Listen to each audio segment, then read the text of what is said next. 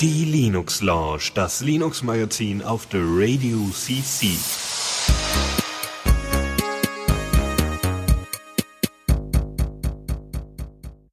Einen wunderschönen guten Tag hier zur Linux Lounge an diesem Montagabend. Zwei Wochen sind wieder vorbei und es ist wieder Zeit für einige Linux News, ein bisschen Open Source, einfach ein bisschen ein bisschen was Neues, wie immer. Ähm, wir haben auch wieder einige neue Apps dabei, äh, wieder ein paar, ja, oh wow, okay, auch schön. Äh, mein, mein Firefox machte gerade aus, ja. Das Problem ist, dass äh, im Firefox befinden sich meine Notizen. Das heißt, ich muss jetzt warten, bis das Ding neu startet. Macht aber nichts. Denn ähm, was erwartet euch heute? Naja, wir haben äh, einen neuen Codec. Wir haben äh, unter anderem noch ein paar Spiele, nicht so viele, ein bisschen ein paar Link-Tipps, eine Alternative zu Trello und äh, ja, alles weitere werdet ihr dann, nachdem ich jetzt endlich den Browser hier wieder starte, ja, äh, sofort sehen. So, folgendes. Legen wir los, damit es dir auch weiter Spaß macht. Und zwar mit folgendem. Neues aus dem Repo. So, und da haben wir äh, als allererstes ArcOS. ArcOS ist äh, eine Self-Hosting-Distro. Ähm, das ist, ähm, naja, das ist eine Distro vor allem fürs Raspberry Pi, fürs Raspberry Pi 2, fürs QB Board und äh, für den QB Truck. Äh, in Zukunft soll noch dazukommen das Beaglebone Black und die Odrod X Series. Wenn ihr also ähm, ein, ja, quasi selber bei euch äh, eine OwnCloud hosten wollt, es gibt noch andere Applikationen, kann ich gleich nochmal eine Liste äh, euch übergeben. Ähm, wenn ihr bestimmte Applikationen bei euch hosten wollt, ähm, die relativ einfach, also die ziemlich einfach installiert werden sollen und ihr euch quasi um spezielle Configs, um die Installation selbst nicht so großartig ähm, einen Kopf drum machen wollt, dann ist das wahrscheinlich die richtige Distro für euch. Die Distro ist wie gesagt angepasst an die besagten äh, Platinen ähm, an die besagten Computer nicht unbedingt für einen Server geeignet. Ja, oder zumindest nicht darauf ausgelegt. Ähm, was soll damit eigentlich passieren? Wir haben ArcOS öfters mal in der Linux Launch schon vorgestellt. Ähm, es soll damit, äh, ihr sollt das bei euch zum Beispiel an den Router hauen und dann über DynDNS zum Beispiel es äh, hinkriegen, dass ihr eure ganzen Sachen wie Kalender, OnCloud und so weiter alles selber hostet, was ja an sich eine schöne Idee ist. Und das soll besonders einfach funktionieren. Und mit einem Raspberry Pi oder gerade mit einem Raspberry Pi 2, wo auch ein paar mehr Leute drauf äh, ähm, ja, agieren können, ohne dass das Ding zusammenbricht oder unter der Last zusammenbricht. Äh, wenn ihr zu Hause eine gute Anbindung habt und euch ein bisschen mit der Technik, zumindest was das Aufsetzen angeht, auskennt, super. Ja, oder ihr richtet, ähm, also was man auch machen kann, man richtet das den Eltern ein.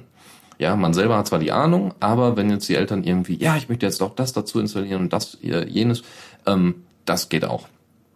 So, an sich äh, ist das Ding in der 07er Version erschienen. Ähm, die Images für, für das Beaglebone Black und die Odroid X Series wird erst nächste Woche erscheinen, genauso wie das Migrationsskript von 06 auf 07. Äh, dazu, naja, es gibt noch einige nicht so fertige Features, die werden in 07.1 dann released. Das dauert dann noch ein bisschen.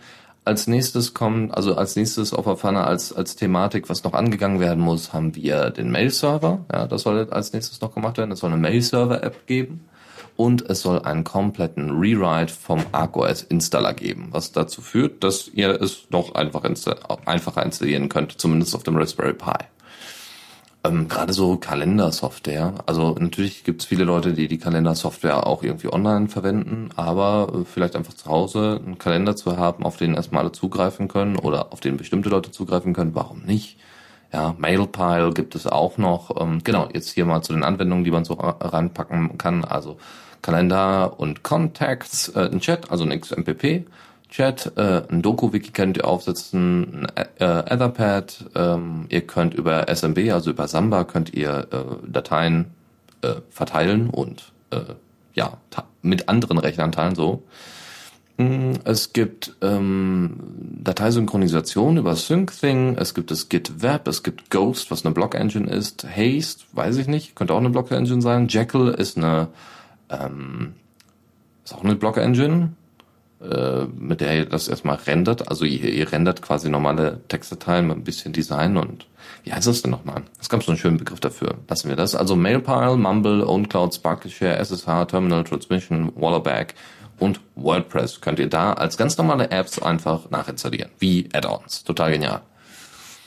Gut, probiert es mal aus, setzt es vielleicht bei euch auf. Ich hoffe mal, dass ihr eine ordentliche Internetanbindung habt, dass es bei euch möglich ist und mit einem Raspberry Pi 2 sollte das wahrscheinlich noch ein bisschen besser gehen. Ich äh, habe jetzt leider die Daten vom QB Board und vom QB Truck nicht äh, im Kopf, aber da ist sicherlich auch einiges möglich. Kommen wir zu einem anderen Tool. Und zwar zu Grams. Grams ähm, ist ähm, ein Tool für Ahnenforschung. Ähm, der Fachbegriff für Ahnenforschung ist Genealogie.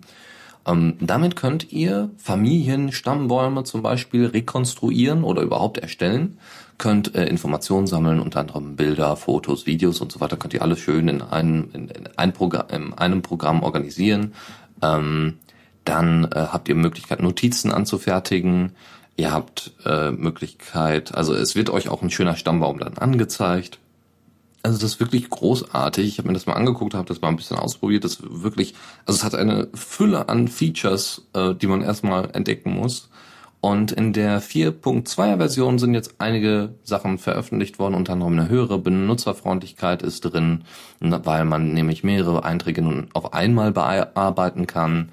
Ansonsten könnt ihr KML-Daten in, äh, in eine geografische Ansicht laden, was natürlich auch schön ist, dass ihr so Verläufe machen könnt, wo war wer wann. Ähm, ihr könnt Verlinkungen untereinander machen, also von den einzelnen Objekten. Ähm, es gibt noch einen, einen Import, der ist aber experimentell für GW Plus Dateien. Ich konnte jetzt so schnell nicht äh, nachgucken, was für Dateien genau das sind, aber ich denke mal von wahrscheinlich einer proprietären Lösung äh, für äh, grundsätzlich für Ahnenforschung oder eben irgendwie ein Teil, also ein wichtiger Teil von Ahnenforschung. Das heißt, äh, weiß ich nicht, vielleicht extra nur Stammbäume oder sowas. Man weiß es nicht. Also da mal reinschauen. Äh, ansonsten auf Basis ist das, äh, also benutzt wird Python 3, sehr schön, GTK Plus äh, äh höher als 3.10 und PyGObject äh, höher als 3.12. Ja, also wird da gut dran gearbeitet. Ich meine, auf Python 3, das Programm ist schon ein paar Tage älter, aber das wir schon auf Python 3 portiert haben und auf die aktuellen äh, GTK Plus und so Sachen und so weiter ist natürlich sehr wünschenswert. Weiter geht's. Tanglu. Tanglu soll so ein bisschen, ich glaube, das ist auch von der FSFE oder zumindest von, oder von der FSF, ähm, zumindest von einigen Leuten, die da äh, versuchen, eine Alternative zu Debian, also eine, eine deutlich nutzbare Alternative zu Debian zu bauen, ähm, Tanglu 3 ist veröffentlicht worden mit dem Namen Chromodo, äh, Villani. Ähm, wie das immer so ist bei Distros, in erster Linie gibt's Updates. Und sonst eigentlich wenig Neues. In dem Fall haben wir einen Linux 4.0 Kernel, wir haben Systemd äh, 224, wir haben KDE Plasma 5.3. Es gibt auch eine GNOME-Version, die hat GNOME 3.16 drin. Und ihr könnt äh, da dann eben auswählen, ja, will ich jetzt eben KD5 haben oder möchte ich GNOME 3.16 haben. Ähm, es gibt wohl noch einige Probleme. Also das, ähm, was ich so in den Foren und so weiter gelesen habe, ging wohl in die Richtung, dass ja, Tanglu ist eine okaye Distro, aber für Anfänger halt immer noch nicht so ganz geeignet, weil es halt noch nicht so ganz stable ist auf einigen Systemen. Ähm, was für Linux Mint und Ubuntu zum Beispiel in der Form nicht gilt. Also die sind ziemlich stabil, muss man dazu sagen. So, äh, was sie geändert haben, ist der Live-Installer. Also wenn ihr das Ding äh, installieren wollt bei Tanglu, also wenn ihr Tanglu auf eurem Rechner installieren wollt, äh, gibt's ja, also ist natürlich der Installer auch ein separates Programm, große Überraschung. Der ist jetzt ersetzt worden, der vorherige, ähm, mit dem jetzigen Calamares den ich glaube ich kenne von Fedora. Ich bin mir gerade nicht sicher. Fedora hatte nämlich vor vor ein, vor, ich glaube einem Jahr oder zwei vielleicht haben die nämlich auch angefangen Sachen zu ändern. Vielleicht war es aber auch Manjaro. Man weiß es nicht. Mal reinschauen. Ansonsten äh, haben sie einen Package Manager, der nennt sich Appa. Den haben sie jetzt ersetzt, ähm, nämlich mit dem Muon Discover App Manager oder Package Manager. Okay, wenn der besser benutzbar ist, sehr erfreulich. Ich habe beides noch nicht verwenden müssen, weil ich habe eine Arch Linux. Gut, kommen wir noch zu einer anderen Geschichte, nämlich dass LibreOffice 5.0 veröffentlicht worden ist. Ich gehe jetzt nicht großartig, also ich gehe jetzt nicht auf die Features ein, weil im Großen und Ganzen ist es meistens dasselbe und gerade eine 5.0er Version ist natürlich schön, ne? da haben irgendwie neue Icons und natürlich ist unter der Haube nochmal einiges äh, repariert worden. Was besonders witzig war, war eine Grafik, die ich gesehen habe, wo es darum ging, wie viele deutsche, also deutschsprachige Kommentare halt noch in äh, in LibreOffice stecken, noch aus OpenOffice beziehungsweise aus StarOffice Zeiten. Das ist natürlich auch äh, nicht wenig beeindruckend. Und ähm, da sind sie jetzt nach und nach jetzt vor allem in der 500 Version wirklich auf ein äh, gutes Minimum. Ja, sie müssen jetzt nur noch ein paar Sachen rausnehmen und dann haben sie alle deutschen Kommentare endlich entfernt oder zumindest ersetzt. Ähm, so, was ich dann hier in den Show Notes verlinke, ist quasi die Design Evolution. Also inwieweit hat sich LibreOffice auch einfach mal optisch verändert über die Jahre hinweg, ja, von der 3.0er Version zu jetzt einer 5.0er Version. Das ist schon sehr beeindruckend. Mehr möchte ich zu LibreOffice gar nicht sagen, weil das ist im Ganzen wieder mal besser geworden. Große Überraschung. Obwohl ich ein paar Probleme, Grafikprobleme habe. Bei dem Standard-Theme für, für äh, GNOME, nämlich Advaita, ist das alles gar kein Problem, was ich jetzt hier gerade benutze. Aber wenn ich separate Themes habe, dann kommen die in Kollision. Ja, das heißt, einige Streifen sind auf einmal weiß, obwohl sie eigentlich schwarz sein müssten. Da passt es sich noch nicht so gut an. Deswegen hoffe ich mal, dass mit der 5.1er Version wieder einige Bugs gefixt sind. Ich weiß auch nicht, was sie da so genau machen. Äh, ähm, deswegen LibreOffice 5.0 veröffentlicht. Es gibt auch eine PPA dafür und so. Also das ist alles sehr, sehr nutzbar. Wie so oft. Newsflash. Ah ja, noch ergänzend, unter Arch Linux ist es so, dass ihr dort ähm, extra separat festlegen, also äh, ein, ein neues Paket installieren müsst. Das nennt sich nämlich LibreOffice-Fresh, äh, was von Still, ja genau, LibreOffice Still äh, abweicht. Ja, also ihr habt mit, mit LibreOffice Fresh, was zwar in der Community, glaube ich, also im Community ähm, Repository drin ist, habt ihr zwar ähm, ja immer noch das alte, äh, habt ihr zwar die aktuellste Version, aber es gibt immer noch die, neu, äh, die, die alte Version von LibreOffice, die ziemlich stabil ist. Die kann man dann immer noch verwenden. So, kommen wir mal zu Sachen, die so Neuigkeitswert haben. Unter anderem Spracherkennungssoftware und zwar ist da ähm, Simon zu nennen oder Simon. Simon ist eine Spracherkennungssoftware, die eigentlich dafür für, für Sprachgestörte, also für, für Leute mit Sprachstörungen gemacht worden ist. Ähm, aber sie ist ziemlich kompliziert zu benutzen. Ja, also die hat sehr spät, hat über die neun Jahre, in, de, äh, in der sie in Entwicklung war, hat sie äh, ja einen langen Weg hinter sich gehabt, auch was Benutzbarkeit und so weiter angeht. Und vor allem wurden die Sachen natürlich dem, also wurde wurde Simon so eingerichtet, dass ähm, zumindest, also das heißt viel Arbeit bei der Einrichtung, dass eben die äh, Menschen mit Sprachstörungen dementsprechend das benutzen können. So, interessant ist jetzt, wie wie es da intern aussieht. Peter Grasch, der das Ganze wohl damals auch in, in äh, der das überhaupt angestoßen hat, das ganze Projekt vor neun Jahren, äh, der ähm, der zieht sich nun zurück, weil er in Zukunft für Apple und höchstwahrscheinlich auch dann speziell am Projekt Siri arbeiten wird an der Sprach ähm, äh, äh, an der Spracherkennungssoftware äh, von Siri, äh, von, von Apple, ist klar.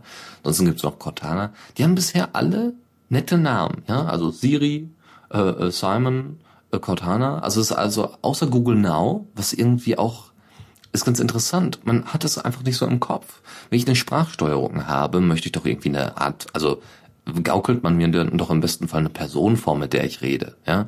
So, Siri macht das. Nicht so, Siri hat die und die Funktionalität. Nein, nein, Siri macht das. Siri macht das alles für mich. Oder Cortana äh, ist ja auch, äh, Cortana ist ja auch eine Spielfigur aus dem Halo-Universum, da passt es ja, also da, da geht dann so ein bisschen der Fanhype um. Nun gut, lassen wir das. Ähm, derjenige, der äh, Peter Graf dann ablösen wird und mit dem man sich dann, äh, mit dem man sich dann ausgetauscht hat, wie genau das übernommen wird, ist Mario Fuchs. Der macht das Ganze dann weiter. Und Grasch hat dann nochmal so quasi so als äh, so jetzt muss ich ja zu Apple, ihr armen Säcke, ja, ich kann jetzt nicht weiterarbeiten, weil das ist inzwischen jetzt dann mein Hauptberuf und so. Ähm, hat dann quasi nochmal so eine so eine Vorstellung davon, wie es mit Simon weitergehen soll, äh, präsentiert. Nämlich, Simon soll am besten, also nach, nach, nach Graschs Vorstellung, in zwei Projekte aufgeteilt werden. Ja? Das heißt, man hat einmal ein Projekt weiterhin für die Spracherkennung als Spracherkennungssoftware für Sprachgestörte und auf der anderen Seite eine in Anführungszeichen normale, minimalistische Spracherkennungssoftware für Leute wie du und ich so ungefähr, die damit keine Probleme haben zu sprechen. Ähm, dann haben wir was soll man auch genau? Es sollen sollen aus den äh, aus der Software sollen einfach mehr äh, Bibliotheken erwachsen, so dass andere Programmierer darauf zugreifen können. Ähm, Gerade Spracherkennung ist natürlich super, wenn man das auch in andere Tools mit einbauen kann. Warum nicht? Es gibt ein Pilotprojekt, was Grasch in, in die Wege geleitet hat, nämlich Lera heißt es. Ähm, und äh, das kann bisher nicht mehr als, dass es Sprachen erkennen und als Text ausgeben kann. Ähm, in Zukunft soll aber Lara auch äh, Szenarien lernen, ja, soll also dazu lernen, ja, dass man besonders oft den Kalender nutzt und wie man den Kalender nutzt, wie man bestimmte Sachen ausspricht und so weiter. Und dazu braucht es halt ein bisschen mehr Code und Software. Und ähm, zudem, Lara ist nicht nur irgendwie so eine Fork oder ein eigenes Projekt oder so, sondern die Überlegung ist halt, dass äh, Simons Code mitbenutzt werden soll. Ja, also die neun Jahre lange Arbeit, die Peter Grasch äh, und, und viele Open Source Contributors da hinter sich haben, soll halt dazu führen, äh, dass es auch in neue Projekte einfließen soll. Deswegen unter anderem die Bibliotheken. Aber irgendeiner muss ja anfangen. Ne? Also Mario Fuchs wird das wahrscheinlich dann am Ende machen. Äh, hoffentlich mit Unterstützung der Contributors. Ich bin gespannt. Ich hoffe mal, dass es irgendwann einsatzbereit ist, weil, ja, ich meine, ich habe fast ständig irgendwo ähm, äh, Mikro an dem Rechner, äh, am Rechner angeschlossen und da ist sicherlich Spracherkennung, gerade wenn man sich irgendwie Notizen machen möchte und selber nicht tippen möchte oder noch irgendwie was anderes nebenbei macht, ist sicherlich so eine Spracherkennungssoftware gar nicht schlecht. Ja? Auch wenn man Sachen später dann korrigieren muss.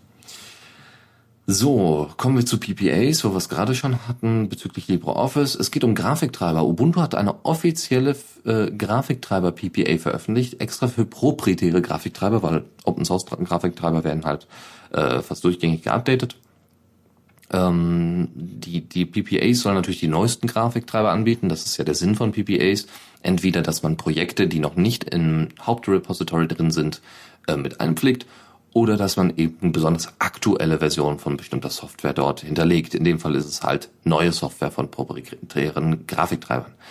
Ähm, erstmal ist es Nvidia und danach kommt AMD. Es dauert also noch eine Weile, bis dann einige AMD-Leute äh, dann äh, diese ja das nutzen können.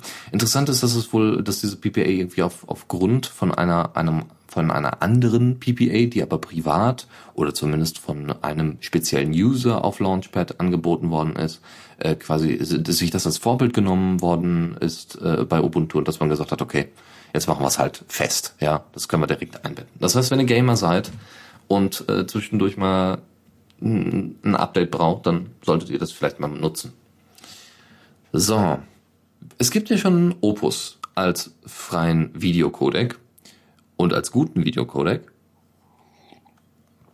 Der ist auch im Kern Open Source, soweit mich nicht alles täuscht weil auch mit, äh, durch Mozilla und so weiter und, und ich glaube Skype hat damals auch noch mitgearbeitet, äh, entwickelt worden ist.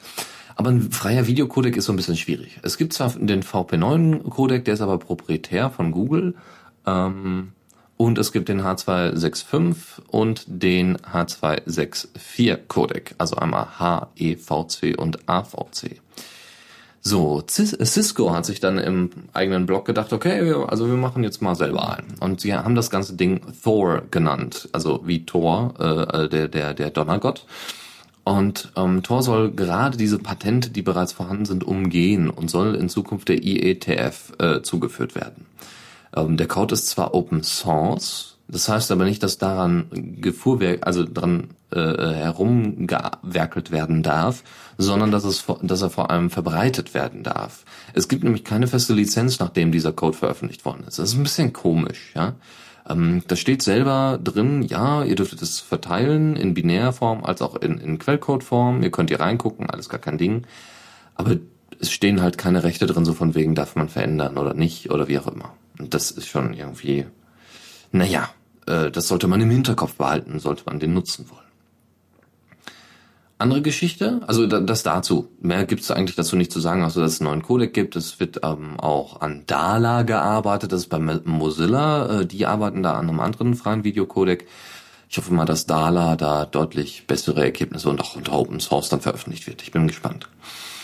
Andere Geschichte, also unter einer ordentlichen Open Source äh, Lizenz. Ähm, anderes Ding. Es gibt, geht um Crowdfunding, nämlich auch wieder so ein bisschen um Stra Sprachsteuerung.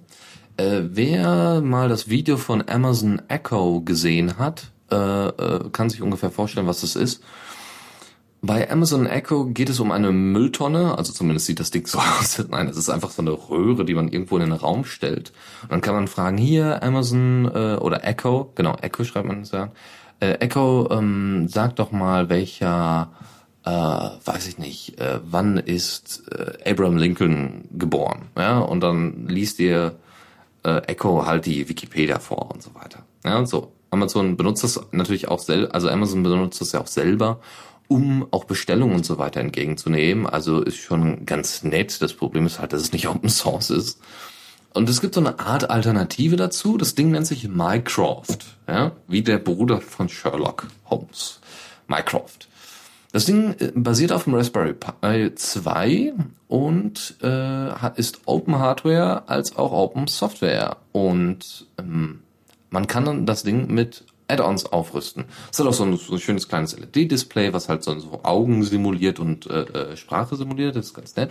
Und der liest dir halt Dinge vor, ja. Und man, man kann halt hier sagen, hier, äh, Minecraft, ähm, wie ist das Wetter draußen? Dann wird dir das Wetter erzählt und so weiter. Das ist äh, ja eigentlich auch so eine typische Siri-Geschichte.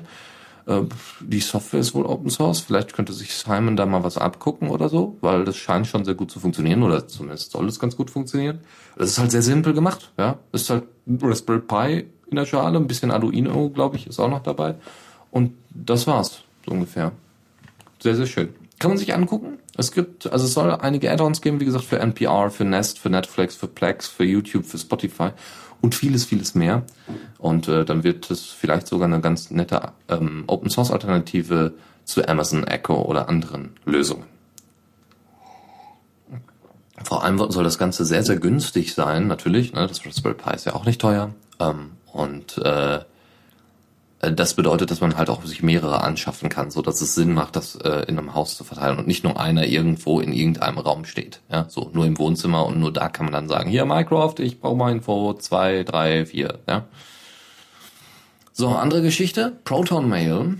Äh, Proton Mail 2.0 ist Open Sourced worden. Proton Mail ist äh, von ehemaligen äh, Entwicklern vom äh, CERN ähm, es ist eine Mail-Lösung, die aber auch Verschlüsselung und so weiter mit drin hat, was total genial ist. Äh, inzwischen haben das sehr, sehr viele Open Source Webmailer. Das ist sehr, sehr schön, Webmail-Clients. Ähm, also verschlüsselte Mail, ähm, das Ding soll aber nicht nur verschlüsseln können, was es auch schon in der 1.0er Version wohl konnte, sondern es soll zehnmal schneller sein als die 10.0er, äh, als die 1.0er Version. Ähm, das Aussehen ist anpassbar. Man kann das Logging auch anpassbar machen, dass man sieht, wer wann sich einloggt und so weiter oder dass man es komplett rauslässt. Ähm, es gibt mit Key-Export natürlich, es gibt Drag and Drop inzwischen, dass ihr Mails in die Ordner einsortieren könnt. Ähm, der Anhang kann inzwischen auch verschlüsselt werden und das nicht nur für Leute, die, äh, die selber Proton Mail benutzen. Früher war das wohl einfach nur so möglich, dass X nutzt Proton Mail, Y nutzt Proton Mail, eine Mail wird ausgetauscht äh, und äh, da ist ein Anhang dran, der verschlüsselt ist und deswegen, weil der eine Proton Mail benutzt und der andere auch, erst deswegen kann das Ding entschlüsselt werden. Das ist nun auch ohne Proton Mail als Webclient möglich, was natürlich schön ist. Und es gibt inzwischen einen Kontakte-Manager, was auch schön ist und auch oft nötig ist, weil die ganze Mailadresse kann man sich ja nicht merken. So. Kommen wir zur nächsten Rubrik. Zockerecke. So, und was haben wir da? Wir haben dort ähm, das Spiel äh, Crooks, The Big Heist. Das ist ganz niedlich. Das ist von den, äh, äh, wie heißen die nochmal, ähm, Tropico-Machern. Ähm, und zum Beispiel, äh, also von der Firma unter anderem, die Tropico gemacht hat. Und die, ja, worum geht's da? Man spielt eine Diebesbande aus den 70ern oder in den 70ern. Also du hast dann halt irgendwie so, so äh, Leute mit mit mit äh, äh, ja Hippie aussehen und das, und du kannst dementsprechend dann versuchen in äh, also äh, sollst dann bestimmte Häuser infiltrieren, dann Geld mitnehmen oder sonst Sachen stehlen und äh, damit das ist quasi Ziel des Spiels. Und man kann das dann mit mehreren Leuten machen, ja und man muss dann direkt Punkte vorgeben äh, wo die Person oder wo der Dieb, den man dann spielt, nicht in der Ego-Perspektive, sondern in so einer Draufsicht, ähm, wo der hin muss, ja, und in welcher Zeit der da hin muss, weil da gibt's einen Wächter und da gibt's eine, einen Alarm, der erst geknackt werden muss und so weiter. Das ist gar nicht schlecht und sieht auch ganz hübsch aus und könnte auch tatsächlich äh, viel Spaß machen. Ein anderes Spiel, was äh, der Typ von Gaming on Linux auch äh, ausprobiert hat, ist Interplanetary. Da geht es darum, dass ihr euren ähm, quasi wie so eine Basis euren eigenen Planeten aufbaut und dann zum Beispiel Raketen oder irgendwelche anderen Geschosse losfliegen lasst, die aber durch die Schwerkraft und eben nicht durch den eigenen Antrieb oder durch die eigene Lenkung dementsprechend äh, äh, quasi gebogen werden in ihrer La äh, Laufbahn. Ähm, was ganz was ganz niedlich aussieht. Also es sieht erstmal im Video relativ unspektakulär aus, auch wenn sie es spektakulär darstellen wollten. Es macht wohl Spaß, wie der Typ von Gaming on Linux meinte. Ähm, schwierig ist dann eben so ein bisschen das Timing, weil wenn man in so einer, in so einem Abschluss, also das ist alles so turn-based, ja. Ähm, das heißt, wenn ihr in so einer Abschluss- und so einer Action-Sequenz seid, habt ihr das Problem, dass vielleicht eigene Planeten gerade euch im Weg stehen, wenn ihr gerade angreifen wollt und dann ihr euren eigenen Planeten platt macht oder so. Das ist natürlich auch blöd. Aber ist ganz schön. Ist ganz niedlich, kann man sich mal reintun und äh, sieht auch gut aus. Und damit wäre es tatsächlich auch schon im Bereich der Zockerecke es äh, mit den neuen Spielen. Kommando der Woche. Da haben wir Terminal Pong. Das äh, ist, ähm, naja, das Witzige ist, es ist eigentlich gar kein Kommando oder gar kein Spiel oder sowas, irgendwie eine spezielle eigene Software. Nö, da hat einer im Blogbeitrag einfach mal erklärt, wie man Multiplayer online Pong spielen kann. Nämlich mit ganz normalen Linux-Tools. SSH, Screen, Emacs und oben und unten beziehungsweise links und rechts Tasten. Ja, jeder dann für sich was. Das ist total genial. Finde ich total, äh, ist total genial, kann man sich mal reintun. Ja, alle greifen auf denselben Rechner zu, soweit ich das richtig mitbekommen habe. Äh, sind natürlich einem gewissen User zugeweist und so weiter, damit eben nicht äh, kompletter Zugriff auf das gesamte System stattfindet.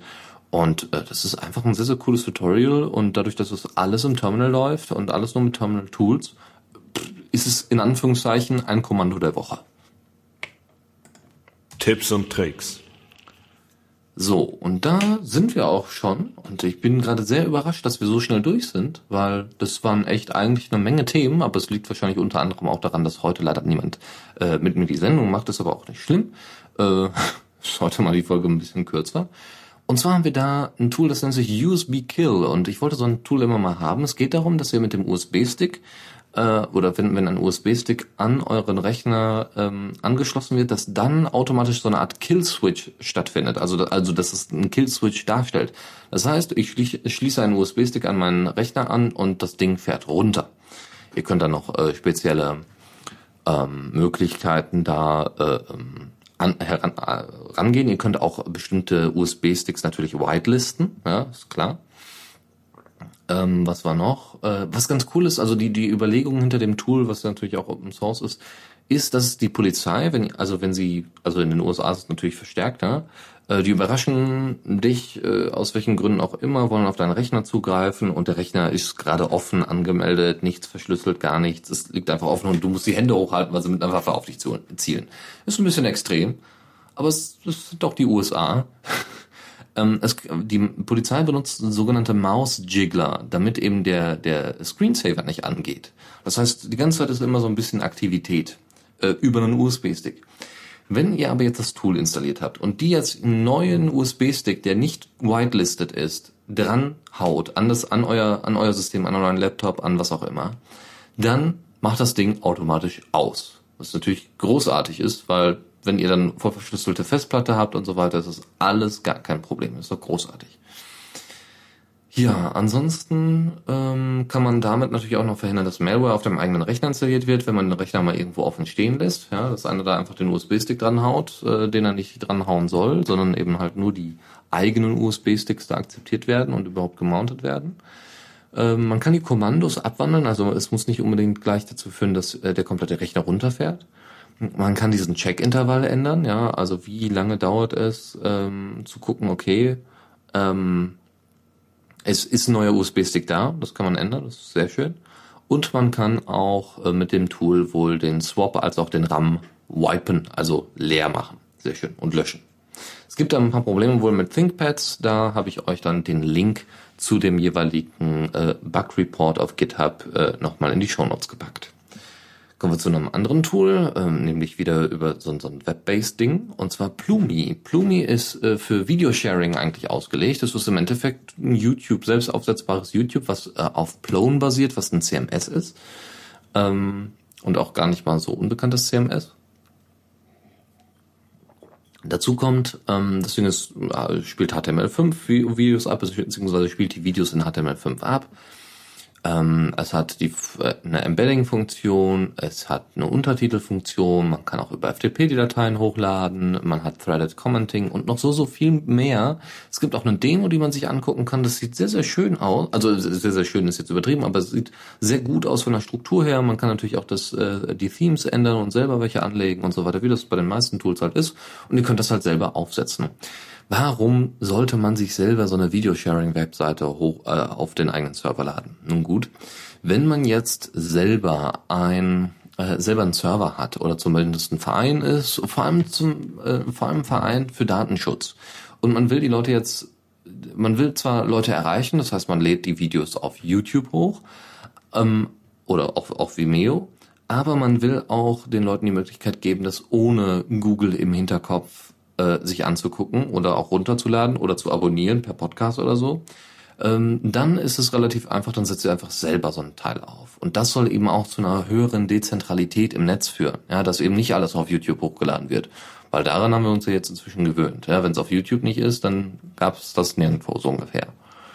Aber wenn Vereine oder, oder Unternehmen selber solche Instanzen aufsetzen, ja, warum nicht? Ist doch eine coole Sache. So, das zu Plumi. Anderes Ding ist Resty Aboard. Resty Aboard ist ähm, eine Trello-Alternative. Wer Trello nicht kennt, ist im Endeffekt nichts anderes als eine Notizensammlung, die warum auch immer irgendwie besonders ist. Also einfach vom Interface her, okay, mag so sein, na gut.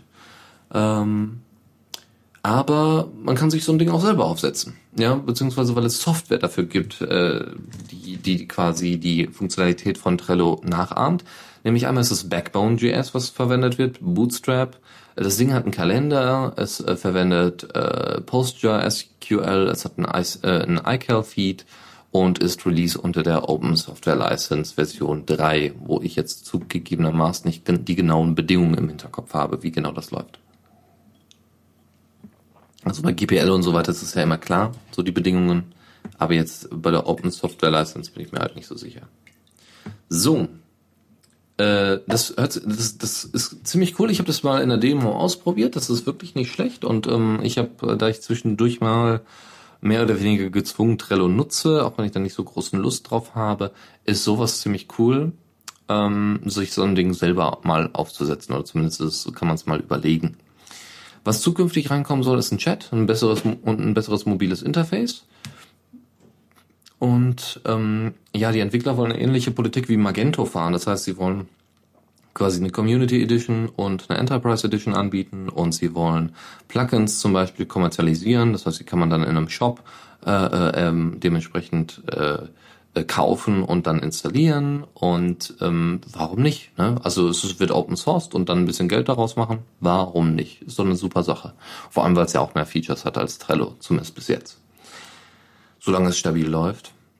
Ja, das dazu. Selber mal aufsetzen oder in der Demo ausprobieren, ist sehr empfehlenswert. Eine andere Geschichte. Es gab ja jetzt eine große Faszination für die Pluto-Mission der NASA. Verständlicherweise, man hat ja auch neun Jahre drauf gewartet. So. Und wer jetzt aber selber äh, nicht äh, aber Milliarden Geld ausgeben möchte, um sich mal so bestimmte Planeten aus, äh, aus der näheren Nähe anzusehen, der äh, kann sich ein Tool nehmen, was mich erst so ein bisschen an Stellarium erinnert, aber es hat an, im Endeffekt nichts mit Stellarium zu tun. Stellarium, erstmal als Erklärung, Stellarium ist ein Tool, ähm, womit ihr den Sternenhimmel sehen könnt. Und womit ihr dann auch Sternbilder und so weiter und teilweise die Story dazu und so weiter erkennen könnt. Was natürlich großartig ist, ja. Vor allem ist es irgendwie äh, im äh, selbst bei Tag könnt ihr halt sehen, welche Sterne, welche, welche Sterne eigentlich gerade bei euch angezeigt werden. Das, ist echt nicht schlecht. Und dann auch zur jeweiligen Tageszeit und, und, und, ne, wo sich die, äh, wo sich die Erde gerade befindet und so. Das ist natürlich sehr, sehr schön. So, das ist aber alles aus der Position von der Erde aus gen Himmel schauen. Und das ist bei Celestia genau andersrum. Ähm, ihr könnt von außerhalb auf die Erde schauen, beziehungsweise auf alle anderen Planeten unseres Sonnensystems, was natürlich großartig ist. Ähm, es gibt also ihr könnt da, es gibt auch irgendwie äh, Add-ons, wie dass ihr irgendwie Star Wars Flugzeuge so ungefähr da äh, rumfliegen lassen könnt, Babylon 5, Star Trek und noch vieles mehr. Die Software ist unter GPL 2, aber es gibt halt zusätzliche Texturen für bestimmte Sachen, weil, naja, wie gesagt, jeder hat nicht eine Milliarde an Kohle da, um äh, ähm, dementsprechend eigene Fotos open, zu, zu, ja, unter äh, Copyleft zu setzen. Deswegen gibt's auch ein paar unfreie Texturen, die aber trotzdem auch gut aussehen. Kann man mal installieren. Ja, warum nicht? Also dann fliegen, könnt ihr halt durch Sonnensystem fliegen und euch das Sonnensystem angucken. Oder auch Besonders, äh, besonders schön ist halt der Einsatz, wenn ihr das in Schulen machen könnt.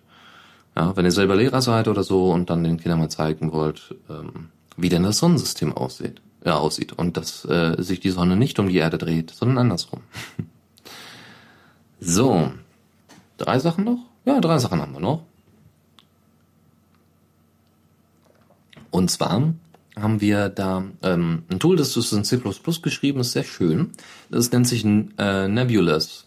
Nebulous ist, ähm, ist, es definiert sich als Open Source Lösung für äh, Leute, die Videospiele entwickeln und dann eben nicht jedes Mal, also nicht, nicht Steam dafür verwenden wollen, sondern selber quasi eine Basis haben wollen. Das heißt, wenn ich Indie-Gamer bin, oder nicht Indie-Gamer, sondern Indie-Game-Developer, äh, ist natürlich schön, wenn ich irgendwie auf einer Open-Source-Basis aufbauen kann, wenn es zum Beispiel um Nutzerinformationen geht, um Achievements, um Statistiken und, und, und.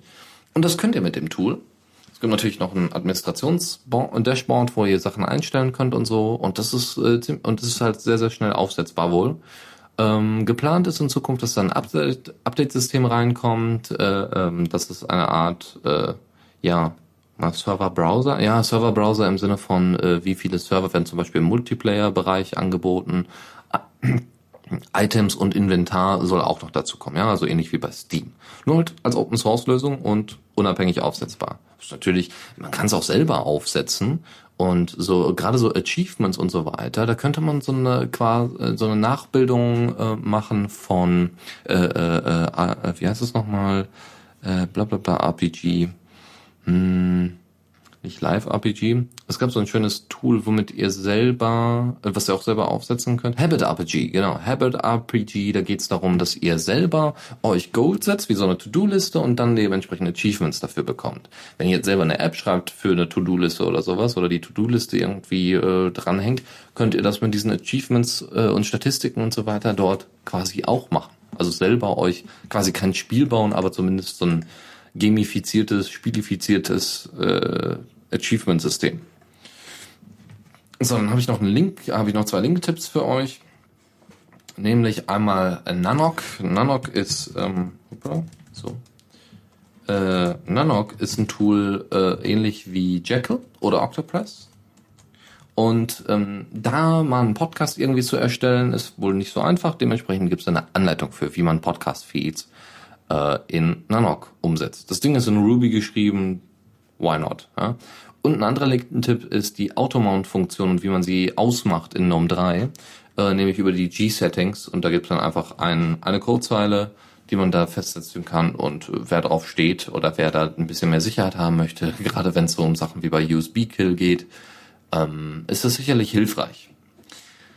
Damit sind wir auch tatsächlich schon durch. Das ging heute, also heute war pünktlich, heute wie gesagt, ziemlich allein hier, aber es ist, ne, man ist gut durchgekommen und ich hoffe, euch haben die Themen hier Spaß gemacht. Wenn ihr irgendwie Kritik oder sowas äußern wollt, könnt ihr das natürlich gerne tun. Wenn ihr Tools vorschlagen wollt, könnt ihr das auch tun. Ihr könnt mir gerne eine Mail sch schreiben an dennis at the radio cc und äh, oder ja oder ja theoretisch auch auf Diaspora. Also jetzt ein privater Account geht auch, aber äh, auch auf den the radio cc Diaspora Account Feedback geben. Äh, ansonsten wäre ich somit durch und wünsche euch noch ein, eine schöne Restwoche, äh, also Restwoche. Ja. Hoffentlich ist sie nicht zu anstrengend. Ich habe noch einige Sachen vor mir auf meiner To-Do-Liste und ähm, ja, hoffe, dass ihr da ähnlich erfolgreich seid wie ich. Also, dass ich auch erfolgreich dabei bin. Mal gucken. Ich wünsche euch noch einen schönen Tag und bis demnächst.